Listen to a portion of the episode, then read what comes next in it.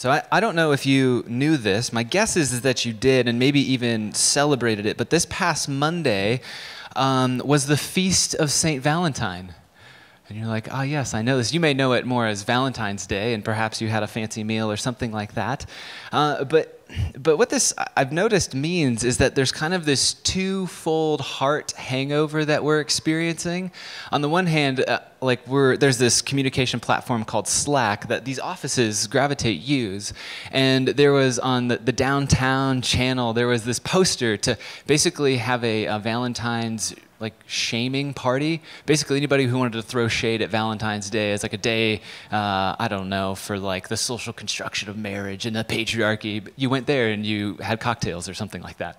And I thought it was pretty funny, and uh, I, I, didn't, I didn't go. But um, there's these twofold heart hangovers happening. One is like the emotional draw that that uh, Hallmark holiday pulls, and then the other one is seen more visibly.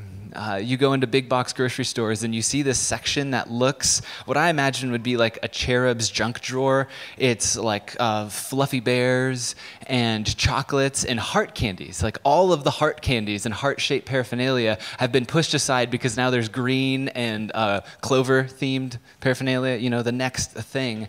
And interestingly, as I was reflecting on this, obviously with weird rabbit trails, Valentine's Day in big box grocery stores, I was thinking about that icon of the heart and all that the heart icon has come to entail. It's not just like food dye and sentimentality. There's a lot more going on when it comes to the matters of the heart. And we actually pack a ton of meaning and significance of the heart, such that when we talk about affection or we talk about desires or, or really we talk about admiration or even devotion, these become matters of the heart. So we've packed all of this meaning into this. And, and just think about this our hearts can both be broken and our hearts can be stirred. We can uh, make decisions with our hearts. We can express gratitude with our hearts. You think of all of the things, and maybe you even say this, or when somebody says it, you don't need them to explain what they mean, that they, it like cut them to the heart. And at a popular level, the idea of the heart, it's really come to represent the center of our emotional life and yet, the heart and the biblical imagination, which is where we're moving into today and what we hope to shape us, it's not just the center of the emotional life. It's actually much more. It's all encompassing. You see, the heart and the biblical imagination, and I hope this isn't news to you, by the way, but it's not just the center of your emotional life, it's the center of your life. It is the seat of your mind and your will and your intellect. So the, the, there's actually no biblical Hebrew word for brain. Isn't that weird? Like no so like they would talk about your your guts making decisions with your guts and things like that or or your heart. And there was an idea that your heart could actually fail you and you would die but your heart was also where your feelings and how you thought about the world like where those things found their locus point and so, what happens is that our hearts display our, our deepest commitments, eh, what we trust the most and what we love the most, the things that we care most deeply for, the things that capture our imagination. These things are all centered in and around the heart. And you could kind of just say it this way. And I, the first place I heard this was at a high school youth group. So this is not like my original thought, but I think it's just really profound is that what fills our heart leads our life. And that this, like speaking to a room of, of high school students, like that had resonance, and yet it still has resonance here today with me, is that like what fills my heart actually leads my life. And and yet, what's interesting is if you start to do any sort of peripheral research around Valentine's Day, you're not really going to get into the depths of the human heart and the psyche and our emotional desires. Like, what, what you're going to say, uh, see really is that this day that is really devoted to the heart is rather disappointing when you start doing research on it. It's disappointing not just at like um, how it became a Hallmark holiday, but when you start thinking about the namesake of Valentine's Day, it becomes really obscure and kind of fuzzy. See, this Saint Valentine. Uh, is some people think, okay, well, is this is this a person who um, was executed because he was trying to convert Cornelius II, which is obscure and kind of odd information that you could find on Wikipedia? Or did he heal a blind girl miraculously? Or did he leave her a note that said, Your Valentine? And what, what's, the, what's the history? It's all a bit fuzzy and obscure, but what's consistent across that, those different searches, and you can go home and Google it and have a blasty, is the date. This date of February 14th becomes the day that we give our hearts away, and yet it's also the day that memorializes Valentine's martyrdom.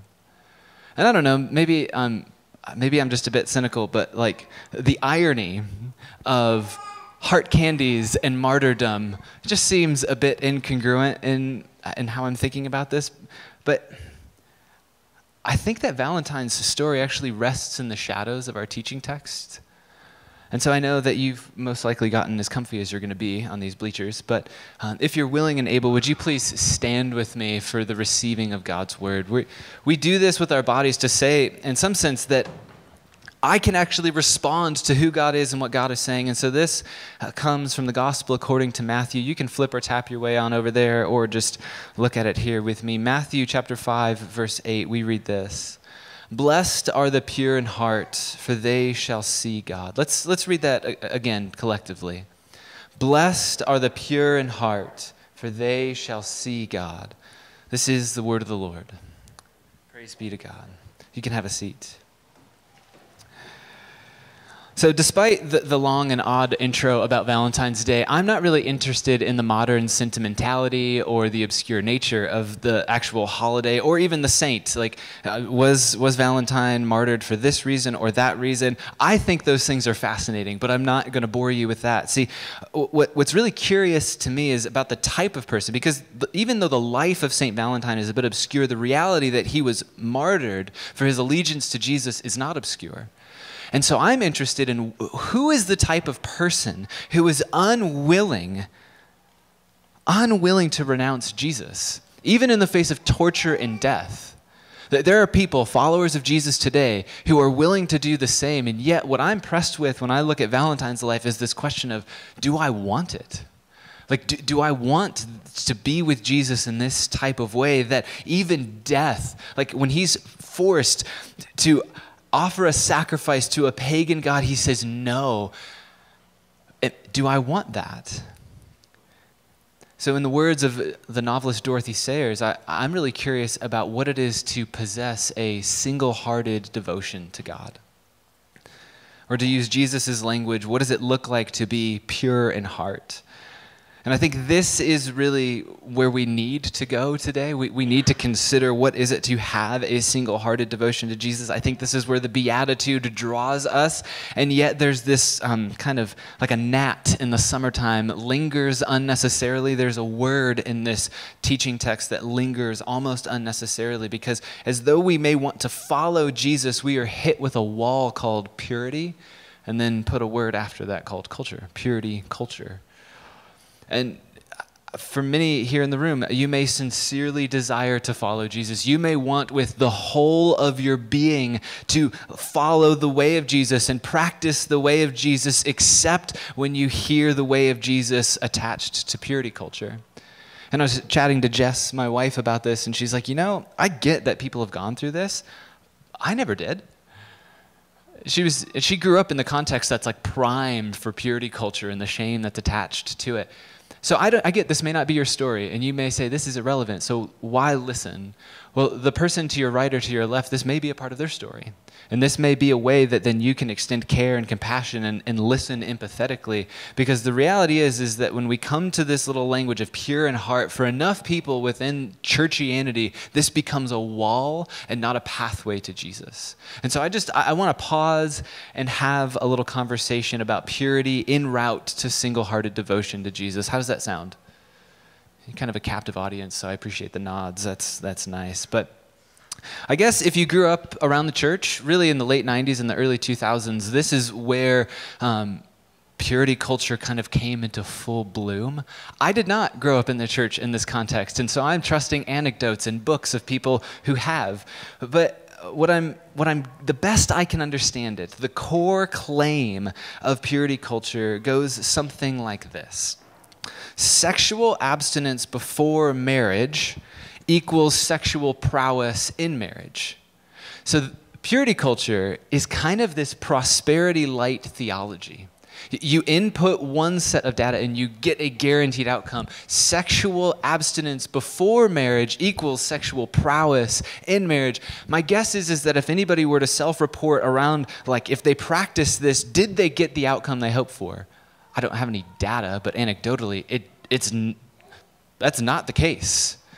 More often, it's frustration one of my closest friends, when he was telling me about his wedding night, he, he, was, he was just saying, it was a hot mess and not the hot mess you were hoping for.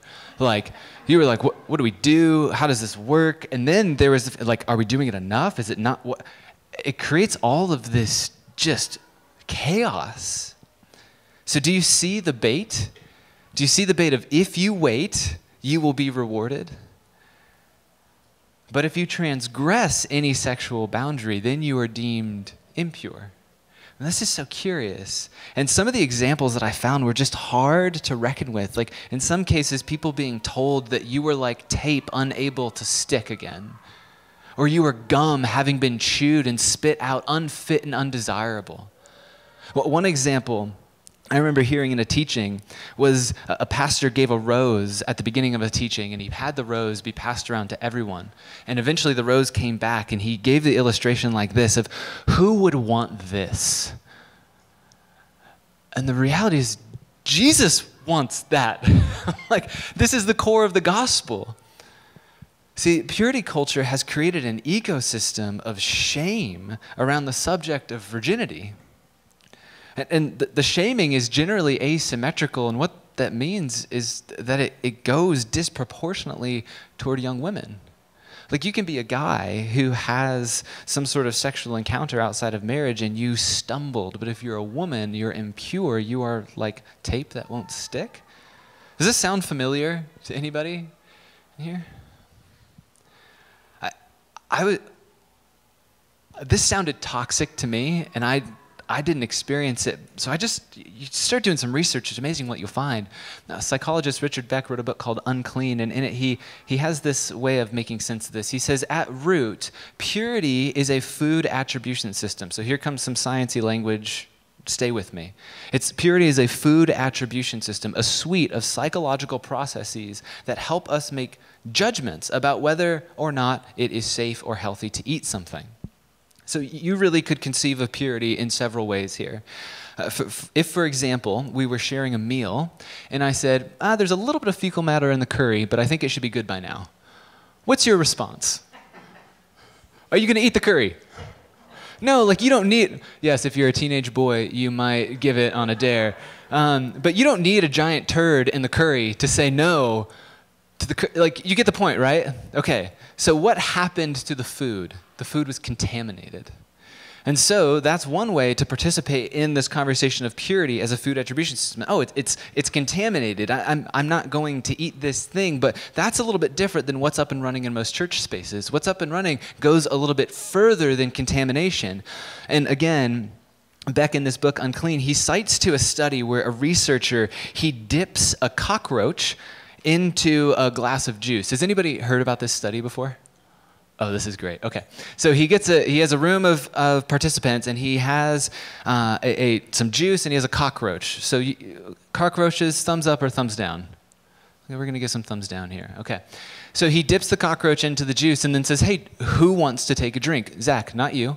Um, so maybe if you're a teenager or a middle schooler, you're like, "I'm on it," but um, um, normal humans, that is with prefrontal cortex developed, um, they would, you would say what to your offer of this drink? No. No, thank you. Why? Because it's contaminated. So, what does the researcher do? He then goes about the process of pasteurizing the juice. He does it in front of the participants. Now it is purified. Then he asks them again, Do you want it? And what do you think they said? No. No. It's not for contamination, though, because logically you know that that sucker is clean. Well, it's because of this process called permanence. So it's not just contaminated, but it's cont- like it is perpetually contaminated. It is permanently contaminated because it goes further. See, the group denies the drink because of permanence, and this is the way that Beck describes it. He says, The judgment appears to be once contaminated, always contaminated. And the implication here is that contamination, a loss of purity, is a catastrophic judgment, creating a state that cannot be rehabilitated. The food stuff, as we say, is ruined, and if ruined, it is fit for the trash. Can we see perhaps why purity culture is so toxic?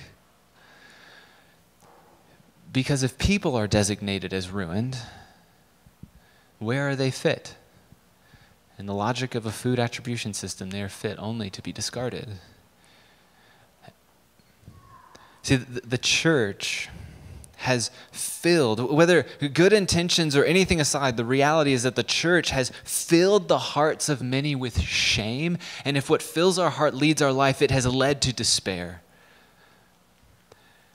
And so, no wonder there is a wall when you start talking about a blessing on the pure of heart and that they'll see God, because the word that populates, like the, the symbols and scenes and scenarios that are populated in the imagination of people who've come out of this culture, is an absence of goodness. It is despair.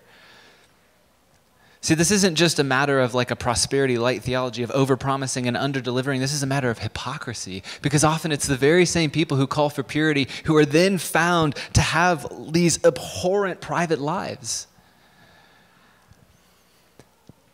And this is one thing about the, the, the church of Jesus is that it, yes, may be very personal, but it is not private all of these things will be exposed. And so, the gift of confession and corporate confession is that we can slowly start to cultivate the muscles that help us to bring these things into the light so that we can experience repentance and forgiveness. See, any framework that designates people who bear God's image as ruined is fundamentally at odds with the gospel of Jesus. And I just I want to focus on that word ruined right there because you can disagree with Jesus around his sexual ethic. Like we can have really good conversations and we might even come to the place where we can share together in the life of a community and have disagreements on what Jesus' sexual ethic was then, how it applies now. But if your designation, your ethic, your sexual ethic specifically designates someone as ruined and casts them out, that is not congruent with the gospel of Jesus. So, why are we saying this here? It's because I have a guess that there's some of us for whom we've experienced this, and we need to hear that this place is not perfect, but it can be a place of, of healing where we take steps toward that. It may not be a quote unquote safe space, but it may be a secure place where you can find a place of belonging and care over a course of time. This is not, we, we are not yet who we want to be, but by God's grace, we're moving toward it. Amen? See, the way of Jesus, it may be narrow, it may be hard, it may be frustrating. And in the areas of like sexual integrity, it may even feel like a death. But there's one pastor who says it this way that when it comes to our desires, our strongest desires may not be our deepest desires. So, in this community where we're talking, we're, we're going to hopefully reimagine purity here in like the next 10 minutes. So, small task. Uh, but, but the hope is, is that we might invite the Spirit of the living God to go to work on our deepest desires so they then start to become our strongest desires. Because our our strongest desires are not often our deepest ones. There's things that are settled beneath. They're in those places of trust. And that is where the seat of our mind and our will and our intellect, that's our heart. See, we need the living God to go to work on our heart. We don't just want behavioral performance and modification, we want our actual desires transformed. So let's, uh, let's take up this task then with Jesus' words, all right?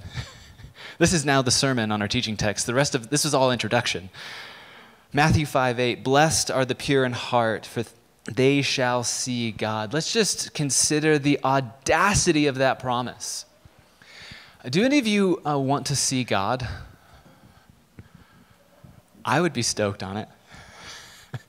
I, I, I mean, whether you are persuaded by a theological tradition that interprets seeing God as like intellectual and theological, that is like you'll see the character of God on display, or maybe you're from a tradition that's more ecstatic and mystical, like you are like, no, I want to legitimately experience this. I came here because you're like, quote unquote, like charismatic. We're like charismatic theologically and hopefully in practice soonish. Um, but, but you're like, I want it here. I want it now. However, you interpret seeing God theologically, the promise is relational. And if you go back through the Beatitudes, there are relational implications in each one for sure. But just consider this they will see God. What do you think that means? The history of interpretation means it so much. You'll see God in the heavens. You'll see God when you die in the new heavens and new. Like, what, what is that? You can see God now. You see God in the image of create. Like, however you interpret it, this is a relational thing. And this is what's so interesting about the, the, the, scriptures is that the creator god is interested in making himself accessible to humanity again see the, the fundamental thrust of the whole of scripture is this idea of union with god and this this little beatitude actually tells part of the story that this union is out of whack there's a disruption in this union with God. And this gap is what the scriptures call sin.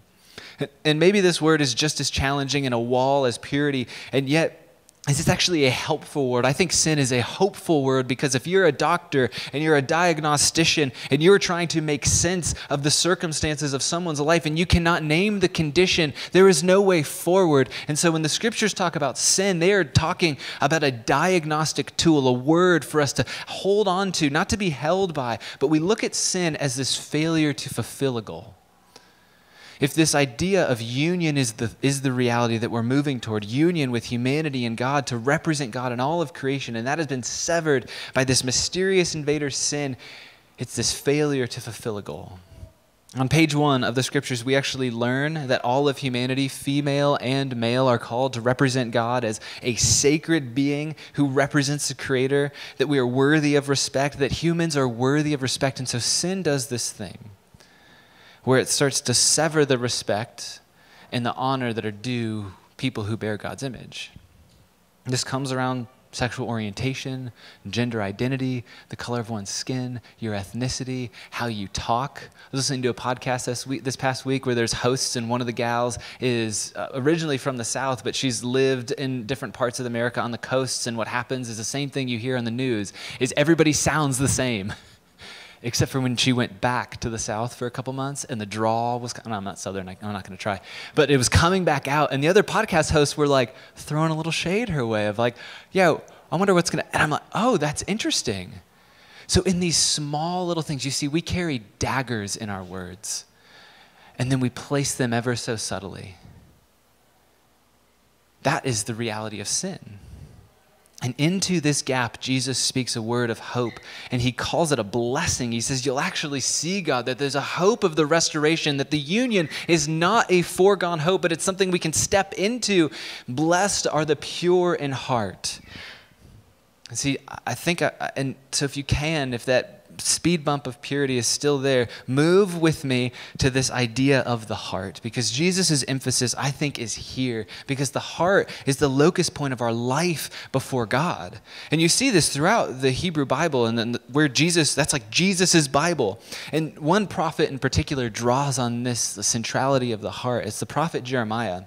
And the prophet Jeremiah functionally sees a whole generation of Israelites lose their heart like lose their way. A whole generation turns away from God and they start actually sacrificing their children to the gods of their neighbors, and they call that good.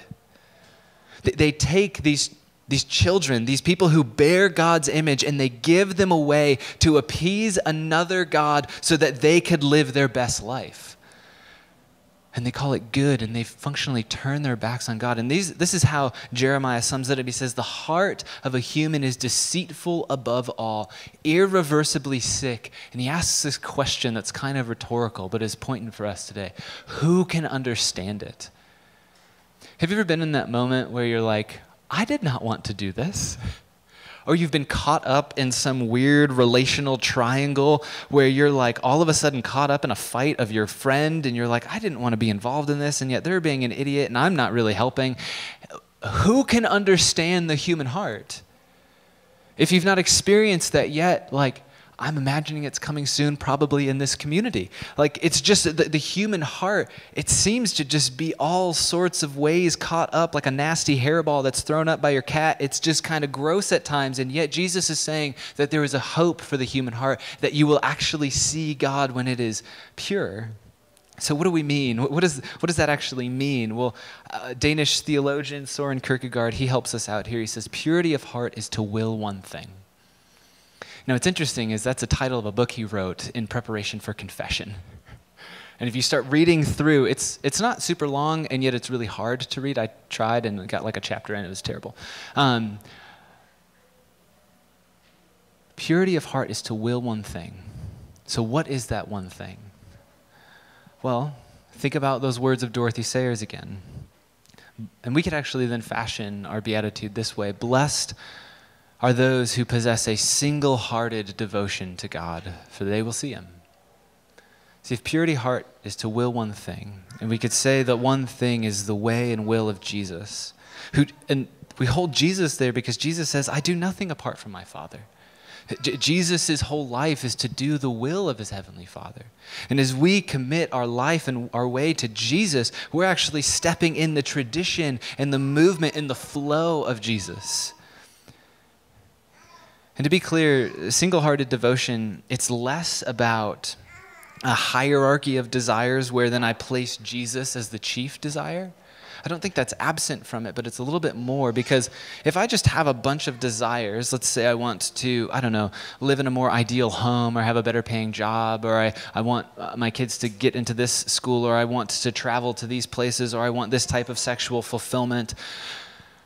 Th- those are I don't know, neutral to good, depending, I don't know. They're just things. But if I just rank Jesus there at the top among many of those desires, the, the scriptures have another diagnosis for that. It's called idolatry, where Jesus is just one among many. And I, I know maybe idolatry doesn't really feel like a heavy handed word to you, or maybe it feels super heavy handed. I hope it feels really heavy handed.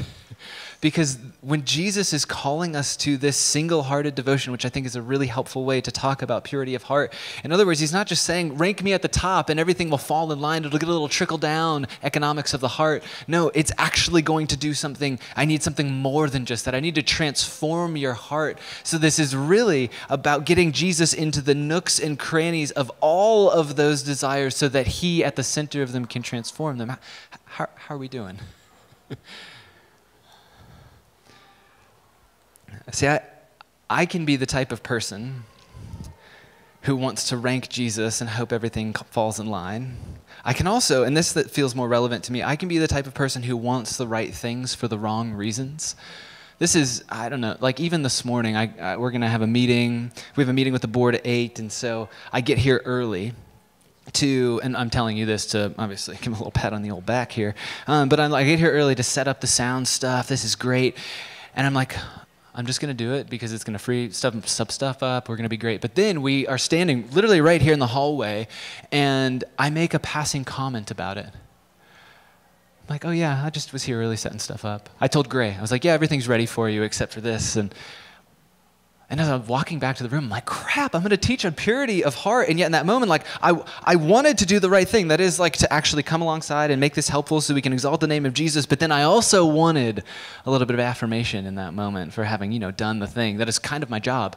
Um, anybody else for this? Maybe you go to dinner sometimes and you're with a group of people and you want you you're like I'll I'll pay. You go you go to the server and you say don't let anybody know. But what you secretly want them to do is come back to the table and hand you the check so you can sign it. Come on.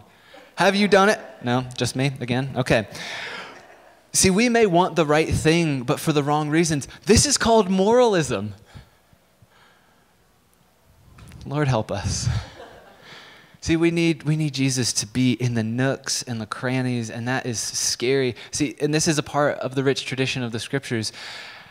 Maybe you're reading through the Bible and you're finding your way into Deuteronomy and you're like, I made it through Leviticus, praise God. And now you find yourself in Deuteronomy 30, and here you hear this from the prophet Moses The Lord your God will circumcise your hearts. If you don't know what that is, Google it later. It will circumcise your hearts and the hearts of your descendants so that you may love him with all your heart and with all your soul and live. See, Moses is talking to a generation um, that is about to go into the land of promise. This land where they will indeed be with God, and God will be their God, and they will be his people. And in that place, Moses is saying that there's some stuff that needs to take place. Circumcision, which is this marker of covenant identity just for men in the, among the Hebrew people. Moses is saying, no, all of the people need a part of their hearts, the core of who they are, cut away so that their love and loyalties can be aligned to God. All of the people. It's so inclusive, and yet it is so brutal because this odd metaphor about cutting away part of the human heart is God's way of saying, I want all of you. And I don't, I don't want to domineer you. I don't want to manipulate you. I don't want to control you to, like, I don't know, will you into obedience or something like that. No, I want all of you. I want to get down into the place where you are divided, and I want to bring a single devotion to me. And, and, and see this again in Deuteronomy. In Deuteronomy 36, what does it say? God wants to do this with the people so that they may love and live. I think sometimes we have this imagination that God wants to get into my business and he, he would do well to just wait for me to invite him. He's a gentleman after all. He's not going to go where he's not invited. No, I think God is saying, Hello, I'm here. Let's do this. And maybe that's just my language and how he speaks to me, but for you it might sound a little bit different. I hope it does. Uh, my point is this Do you want it? By the way, a, church is a voluntary participation. like no one is being compelled to be here. This is a community of invitation. And if at any point it starts to become a, a, community of manipulation or coercion, it is failing to be a community of Jesus. And I need you, we need you to call that out because that is toxic. We want this to be a community of invitation. And a community of invitation is one that responds to the request of Jesus, to the commendation of Jesus, and says, Yes, I want it, and I need my wanter repaired. Because what I realize is that my heart actually leads my life. What fills it is going to pour out of it. You see, I think this question that's lurking behind our teaching text of like, do we want to be with God? is an annoying question that I hope plagues your day. It has this past week for me, and as I've thought about St. Valentine, like, uh, did he want it? I, th- I think so. I think he had a different type of cultural environment that pressed in on him an urgency to cling to Jesus. And for the longest of time, I don't know if there was really any urgency for me to cling to Jesus. And still now, I don't know what that means. Um, but what if we prepared our hearts so that we actually might feel that urgency? We might allow that urgency to creep in so that we would have a single devotion to Jesus. Because when Valentine was pressed, he would not renounce Jesus. He did not offer a sacrifice to a foreign God. And when he would not divide his devotion, Rome divided him. And so I don't know which way your coworkers seek to divide you or the way your social media platform or whatever that might look like seek to divide you or your, I don't know, progressive friends or your conservative family or flip and flop that. There is division aplenty, but Jesus is inviting us into something that he is interested in partnering with us, is cutting away some of those dead areas so that we might love and live. And I think that there's a type of cutting that ultimately leads to life. There's a type of cutting that leads to death, but there is a type of cutting that leads to life. And I just think that Jesus is clearly leading us to this place where he's saying, I want to cut the bonds of sin that entangle you. I actually want to be with you in the midst of that. I want to be with you in the hurt. I want to be with you in the frustration. And, I, I'm inviting you to be with me. And inevitably, when we are with Jesus, we will experience the frustration of the narrow way. But isn't that the, like part and parcel of freedom? Because freedom, if you've only ever been captive, is frightening. Think of any movie about a prison. Just think Shawshank Redemption. If you've not seen it, maybe give it a watch. But inevitably, there is a character who's been imprisoned for so long that at the prospect of their release, they want nothing to do with freedom because it is more frightening than the captivity they've known. And inevitably, what they do, this character, is that they commit a crime in their captivity so they can remain there. Jesus is inviting us to actually live as free people because the promise is relational, but the risk is being known.